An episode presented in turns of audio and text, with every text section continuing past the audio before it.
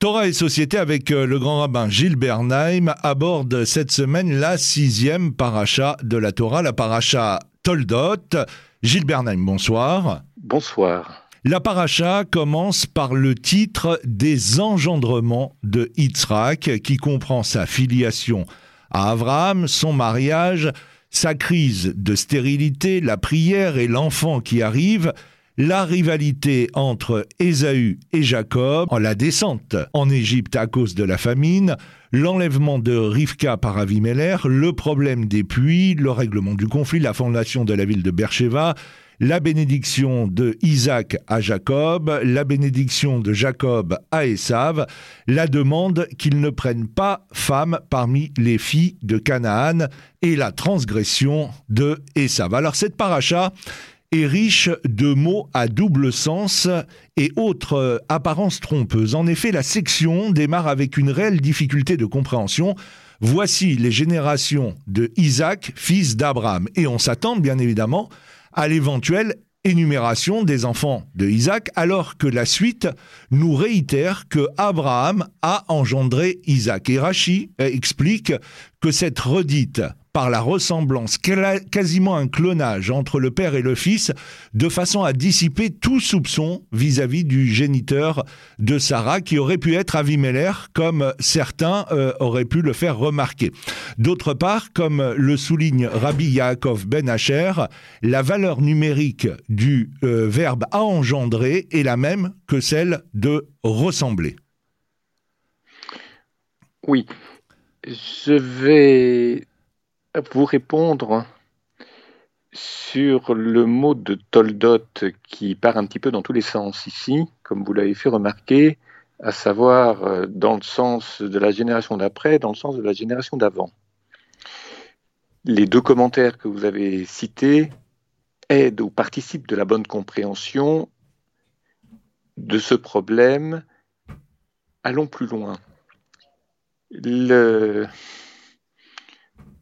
c'est vrai que les engendrements d'Isaac ne sont. Les engendrements d'Isaac ici sont encore inexistants, puisque c'est là que nous apprenons la naissance de Jacob et d'Ésaü, Jacob et Esav.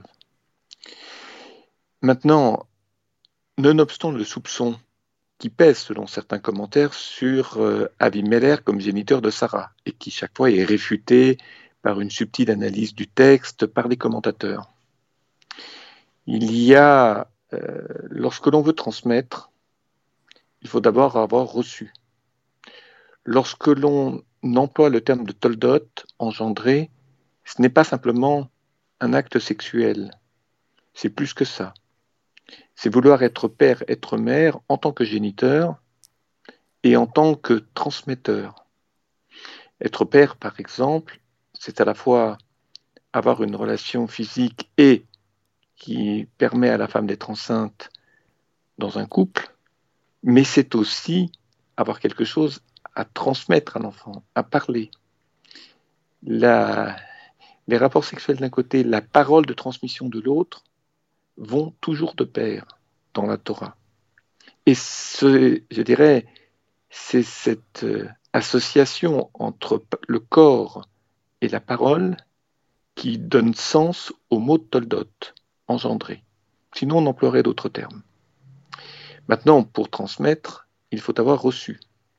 Encore faut-il que, à la génération précédente, il y ait eu aussi des toldotes, c'est-à-dire et, bien sûr, des parents qui vous ont donné naissance, mais aussi des parents qui vous ont parlé.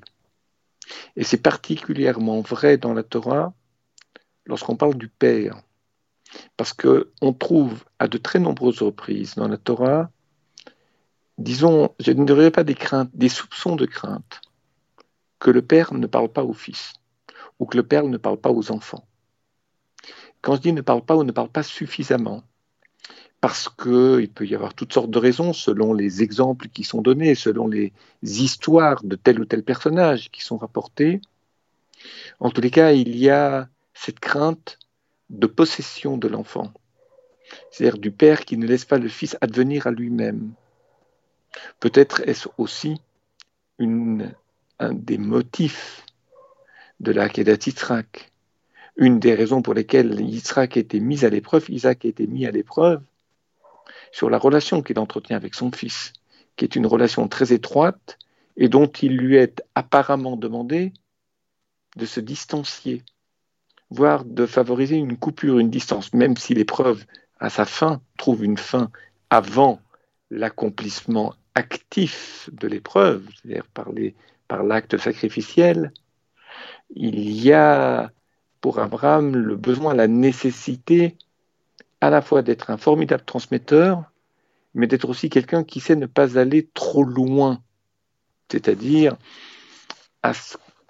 savoir que la transmission s'opère autrement qu'en demandant au Fils d'être semblable à soi-même. Donc, euh, c'est aussi cet enseignement que Isaac a reçu, et c'est cet enseignement qu'il va devoir mettre à l'épreuve de la réalité, c'est-à-dire à, l'épreuve lorsque, lorsque sa femme et lui auront des enfants, à l'épreuve de leur histoire. Et je pense que Yitzhak, Isaac va devoir s'inspirer de la relation que son père a entretenue avec lui et lui avec son père pour euh, que sa relation aux enfants à venir, potentiels enfants, puisse être une relation qui réussisse, qui soit riche. Et ça va être compliqué lorsqu'on a des enfants aussi différents que Jacob et Esaü. Ça va même l'être avec Jacob. On sait que l'histoire de la bénédiction en, atteste, mais, ou du changement de bénédiction, mais ça va l'être plus encore avec Esaü. Mais cela, nous l'apprenons dans la paracha. Isaac implora l'Éternel au sujet de sa femme parce qu'elle était stérile. Dieu accueillit sa prière et Rivka, sa femme, devient enceinte. Dans le traité euh, Yebamot, euh, plusieurs commentateurs euh, font la démonstration suivante. Yitzhak, notre père, était stérile, comme il est dit, Yitzhak implora l'Éternel au sujet de sa femme. Et là, il faut prendre garde car dans ce verset de la Torah, il n'est pas dit au sujet de sa femme, mais en présence de sa femme. Et les commentateurs tirent la conclusion que tous les deux, c'est-à-dire Isaac et sa femme, étaient stériles. Gilles Bernheim, c'est étrange cette stérilité générationnelle, non? C'est étrange. J'avoue que selon les commentaires, les uns ou les autres, on en arrive à ne plus très bien savoir qui était stérile entre Yitzhak et Rivka. C'est assez étrange. Globalement, on dit, et très souvent, on dit que c'est Rivka qui était stérile de la même façon qu'on dit que Sarah était stérile et que, pour, Jacob c'est différent puisqu'il a des enfants avec une femme et pas avec d'autres femmes ou avec les unes femmes et pas avec, euh, avec Rachel. mettons que l'on s'attarde que sur l'hypothèse femme stérile, femme au pluriel. Peut-être faut-il comprendre quelle différence il y a entre ces diverses stérilités. Euh, la stérilité de Sarah est peut-être la moins, la moins lourde. À l'autre extrémité, celle de Rachel la plus lourde, c'est-à-dire la plus définitive en apparence. Parce que Sarah n'a peut-être pas toujours été stérile, mais peut-être ne l'a-t-elle pas été avant qu'elle ne soit mariée à Abraham. Et qu'il commence, il se passe quelque chose qui fait qu'elle ne peut plus avoir d'enfant. Ce qui s'est passé, le temps est trop court à cette émission pour entrer dans les détails, ça nous renvoie à d'autres parachiotes, à d'autres textes bibliques qui ne sont pas à l'ordre du jour cette semaine. Mais euh, lorsqu'on lit le premier verset où Sarah est considérée comme stérile, elle était Akara, était stérile, mais elle n'avait, et alors je traduis l'expression suivante, il y avait une potentialité d'enfant qui ne pouvait pas se réaliser ou, disons, ça restait à l'état de potentialité, mais pas à l'état de réalité possible. C'est assez subtil comme analyse, c'est-à-dire qu'elle est en quelque sorte comme devenue stérile. Pourquoi est-elle devenue stérile? Vous savez, il y a plusieurs réponses. Une qui nous est peut-être arrivée d'énoncer à cette antenne, c'est que avant Sarah, dans tous les chapitres qui précèdent, notamment à l'époque du déluge, avant et à, l'époque de la tour de Babel, avant et après, on donne sur des versets, des versets, qu'un homme a engendré tel enfant et que les enfants s'appelaient ainsi. On parle que de père et de fils. On ne nomme jamais les mères. On ne nomme jamais les filles. On ne nomme jamais les mères parce qu'elles ne sont que des ventres. Pardonnez-moi les raisons. C'est comme si ces hommes produisaient, avaient des enfants avec une de leurs femmes, mais qui ne se transmettaient pas grand-chose, ou peut-être autrement. Peut-être que c'est la femme qui n'était pas mise en valeur. C'est-à-dire le projet de la femme. La parole de la femme n'était pas. Elle, était tenue sous silence. Je ne parle pas dans le texte seulement, mais je veux dire dans la réalité du texte, c'est-à-dire au moment où les choses se sont passées, ce sont des hommes qui sont dominants. Et les femmes ont un corps qui leur permet d'accueillir euh, l'enfant et la croissance de cet enfant. À l'époque de Sarah, il y a autre chose. Il y a un rééquilibrage de la relation. Sarah va prendre de plus en plus d'importance jusqu'au moment où on n'appellera plus Sarah ma princesse, mais Sarah la princesse. Elle ne sera plus la princesse de quelqu'un. Autrement dit, le qualificatif qui est utilisé pour donner sens, pour signifier le projet de Sarah, pour donner sens à son nom, n'est plus un objet possédé, n'est plus une chose possédée. Elle n'est plus, elle n'est peut-être l'était-elle, mais à un moment donné, il y a un mécanisme de dépossession et elle va accéder à une forme d'autonomie, je dirais à une forme de grandeur féminine. Je ne fais pas du féminisme facile ici. C'est la réalité du texte qui nous le, dit, puisqu'à partir du moment où elle s'appelle non plus Sarah, mais Sarah, eh bien, elle va pouvoir avoir un enfant. Mais il y a aussi d'autres, euh, je dirais, d'autres moments du texte qui vont dans le même sens notamment le fait euh, qu'il ne dit pas à Sarah, à Sarah, qu'elle ne s'appellera plus Sarah, mais qu'elle s'appellera Sarah, il dit, nous l'avons vu dans une paracha précédente, il dit à Abraham de ne plus la nommer Sarai, mais de la nommer Sarah. Autrement dit, il demande d'être à Abraham d'être un sujet actif.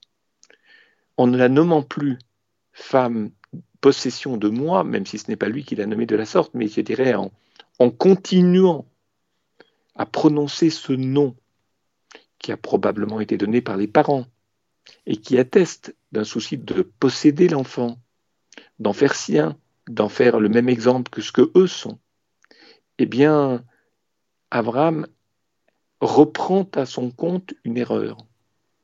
Inconsciemment peut-être, mais il le fait. Ou involontairement, mais il le fait. Et c'est la raison pour laquelle Dieu s'adresse à lui pour lui demander de ne plus l'appeler ainsi, mais de l'appeler la princesse. Elle est princesse par ses mérites, par sa qualité d'être en tant que femme et en tant qu'épouse d'Abraham. Et à ce moment-là, elle pourra avoir un enfant. Ça, c'est Sarah. Je vais très vite pour la suite. Rivka, elle, c'est par la prière de son mari. Et la prière à elle, mais surtout la prière de son mari, qu'elle qu'elle contourne le problème de la stérilité. Alors le lien entre la prière et la stérilité, demande à être explicité, c'est un sujet un peu lourd pour nous, un peu long. Plus long. Cette paracha, Gilles Bernheim, nous présente Yaakov comme un homme simple. La notion juive de simplicité revêt une toute autre dimension par rapport à ce que le commun des mortels entend par ce mot. Tam se traduit aussi par intègre, innocent, complet. Et selon Rabbi Nachman, la simplicité est une qualité indispensable pour celui qui désire réellement servir Dieu. Oui, la simplicité, ce n'est pas la fausse modestie, ni même simplement la vraie modestie. Ou alors, il faut bien entendre ce que l'on entend par, ce que l'on veut dire par modestie. Euh, je ne préfère dissocier Tam de la modestie parce que ça nous conduit dans une autre direction qui n'est plus directement en rapport avec ce texte. La simplicité, c'est quoi? Je pense que, enfin je pense, je repense à des commentaires du Ramban, de Narmanide, mais pas seulement lui. la simplicité, c'est la capacité à ne pas obstruer une relation. Je m'explique. Obstruer, ça veut dire se mettre entre soi et l'autre. C'est-à-dire, moi, je suis tellement important que tout ce que, l'autre me dit ou ce que l'autre fait est ramené à moi. Autrement dit, je ne peux entendre la parole de quelqu'un qu'en tenant compte de mon système de valeurs ou, en ou bien en, en ne tenant compte que de mes, ce qu'on appelle les structures de langage, c'est-à-dire euh, je comprends l'autre à partir de mon expérience de vie.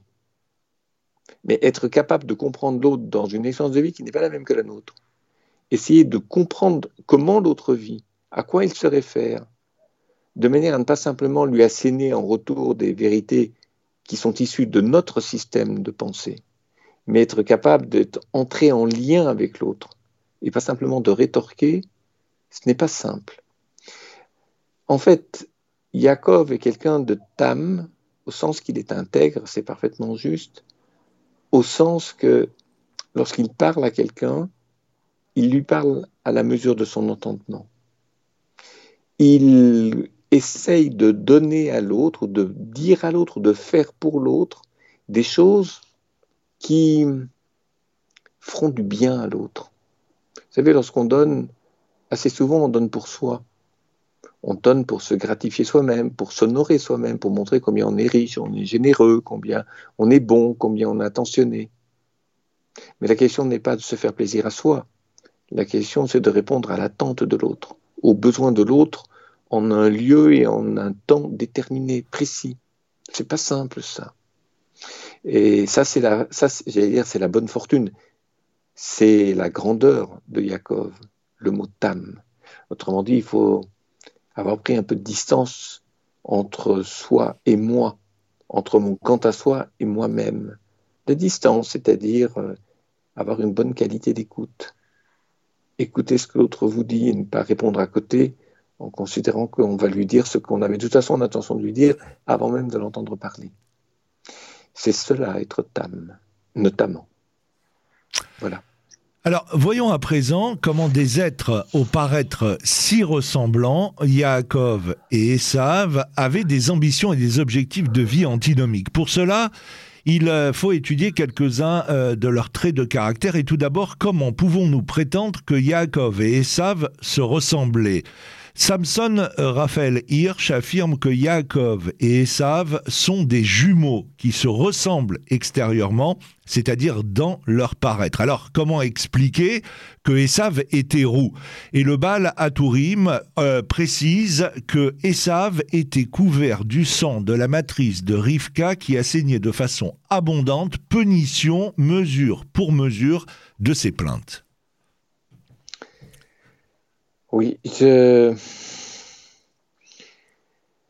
ne dis pas que je ne sais pas répondre à.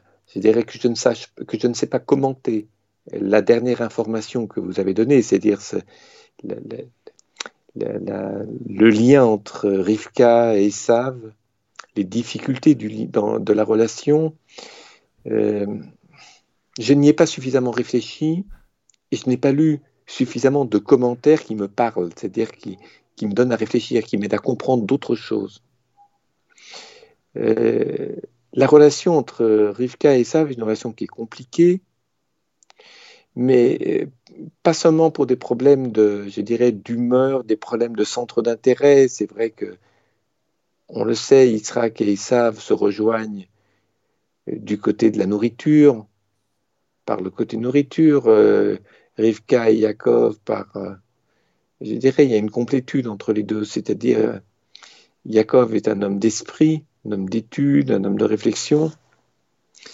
Rivka est une, femme de bon conseil, qui fait parler les autres. J'allais presque dire qu'elle elle permet aux autres de parler convenablement, correctement, de savoir réagir en certaines circonstances et de prendre de bonnes décisions dans l'histoire de la bénédiction, l'histoire du rachat de droit d'aînesse, qui est un texte qui reste toujours difficile, comme certains textes de la Torah, euh, Rivka, elle a fait dire à chacun ce qu'il devait dire. Son mari, qui n'est pas un grand bavard, Yitzhak, va dire, sous l'inspiration de Rivka, ce qu'il a voulu dire à chacun des deux fils. Et Rivka, lorsqu'elle a vu que Esav était en colère contre son frère après l'épisode du droit d'aînesse, a fait réagir, a demandé à Yaakov de, réagir. Et donc euh, d'aller chez son père pour recevoir la bénédiction, mais pas d'y aller, euh, j'allais presque dire, les mains nues et sans déguisement. Il est arrivé avec une demi-ressemblance à son frère, demi parce que physiquement il s'est revêtu d'une pelisse qui lui permet de, au toucher de ressembler à son frère, Esav, chasseur, mais d'un autre côté, il parle, sa voix n'est pas déguisée. La voix est celle de, comme dirait Yitzhak, la voix est celle de, de, de, Yaakov. Elle aurait pu, si vraiment elle avait joué le jeu convenablement, Rivka, elle avait vraiment voulu que son père ne reconnaisse pas Yaakov, elle lui aurait demandé de, d'imiter la voix d'Esav, ce qu'elle n'a pas su faire ou pas pensé à faire ou pas voulu faire. Je pense que l'important derrière tout ça, c'est la chose suivante, c'est que, en fait, la bénédiction, comment quelqu'un qui n'est pas Esav peut se servir de la bénédiction qui serait donnée à Esav? C'est un grand mystère, ça. Parce qu'une bénédiction, c'est pas un acte magique. C'est pas je te donne la poudre de perlimpinpin et puis tu vas pouvoir euh, euh, changer de personnalité, euh, changer de voix, changer de ci, changer de ça, changer de vie, changer de mission, changer de vocation. Changer dans la compréhension de la parole qui s'adressait à Esav à ce moment-là.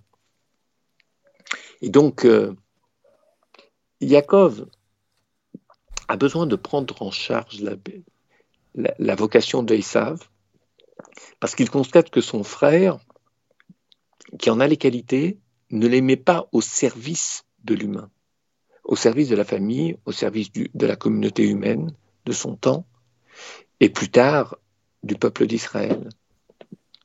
Donc il cherche à reprendre cette bénédiction et à la connaître pour pouvoir la servir, pour pouvoir l'utiliser et la transmettre dans un autre état d'esprit avec une autre finalité, certes d'en faire profiter le peuple d'Israël et ne pas créer des clivages dans l'ordre des générations.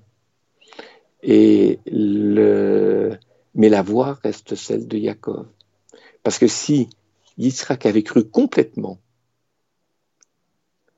pleinement, que devant lui, il avait Esav, il lui aurait parlé avec la voix d'Esav, et quand on, parle de la, quand on dit la voix, on pense immédiatement à l'oreille, mhm. donc à la qualité d'écoute, donc à la capacité d'entendement de la part euh, de celui qui reçoit la bénédiction. Donc il lui a donné une bénédiction pour être comme Esav, pour résoudre ou pour accomplir certaines missions d'Esav, et en même temps il l'a donné à la juste mesure de la capacité d'entendement de Yaakov, sinon Yaakov n'aurait pas pu en faire quelque usage que ce soit. Euh, pourquoi euh, Esav est prêt à tuer son frère lorsqu'il réalise que ce dernier a été euh, béni par Isaac? Écoutez, c'est, on pourrait appeler dans un langage moderne la question de la perte. C'est-à-dire que Esav vend son droit d'aînesse sans mesurer tout ce que ça implique. Et quand la situation se retourne, et quand le, le fils, l'autre frère, Jacob, veut, avant d'en faire usage, recevoir une bénédiction qui l'assied, c'est-à-dire qui le consolide, qui le conforte dans sa mission d'être celui qui n'a pas su être ou n'a pas pu être, à ce moment-là, il lui faut, c'est une question d'urgence, il lui faut aller de l'avant, comprendre, faire, entendre. Et, la colère d'Esav, elle est due au fait qu'il découvre une partie du problème dont il n'avait pas conscience. Il n'avait pas conscience de ce que, ce que cela impliquait d'être un aîné et de l'impact que ça pouvait avoir en tant qu'aîné d'être euh, le père des générations à venir il en a tellement peu conscience qu'on va voir euh, épouser une fille d'Ismaël et avoir une descendance qui ne fera pas partie des, amis du peuple d'Israël, pour le moins.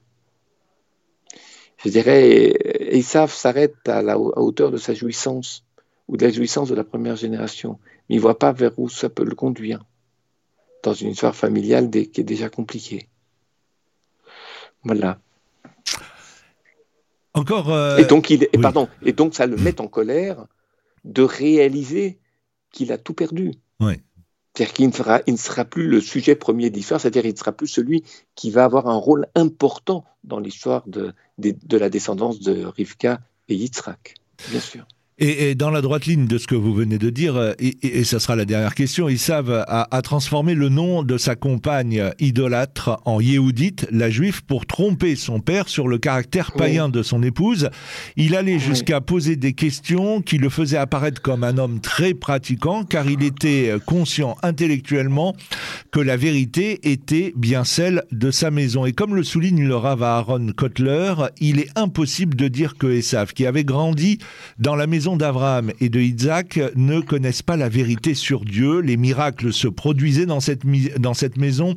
On y voyait souvent des anges, mais Esav était attiré par les plaisirs du moment. Vous l'avez dit, comment une vie modeste et restreinte pourrait, elle, lui procurer ce frisson de plaisir que l'on a à fondre sur sa victime et à savoir qu'on l'a vaincu.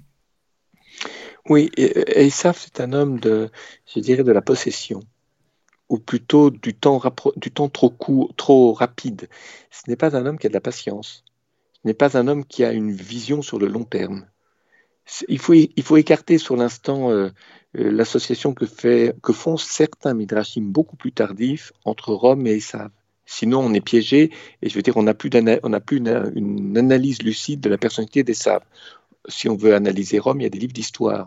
Si on veut analyser Esav, la personnalité d'Esav ne s'inscrit pas dans les mêmes livres d'histoire. On ne la découvre pas dans les mêmes livres d'histoire.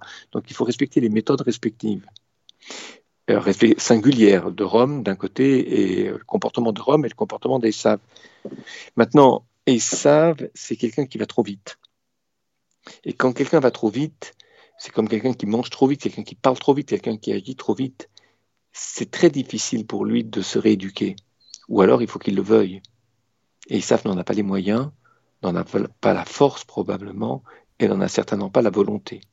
Il veut un peu trop vite, tout, tout de suite. C'est comme ça que je caractériserais Isaf, aussi bien dans l'art de la chasse que dans l'histoire de la bénédiction, et dans les rapports à son frère et dans les rapports à ses parents. Euh, on, est, euh, on est, pour conclure, euh, dans cette société, hein euh, de vouloir tout tout de suite rapidement. Hein. Écoutez, je ne voulais pas le dire, mais puisque vous le pensez, je vous le confirme. Gilles Bernheim, euh, je vous remercie. On se donne euh, rendez-vous la semaine prochaine pour un nouveau numéro de Torah et Société. Bonsoir. Bonsoir.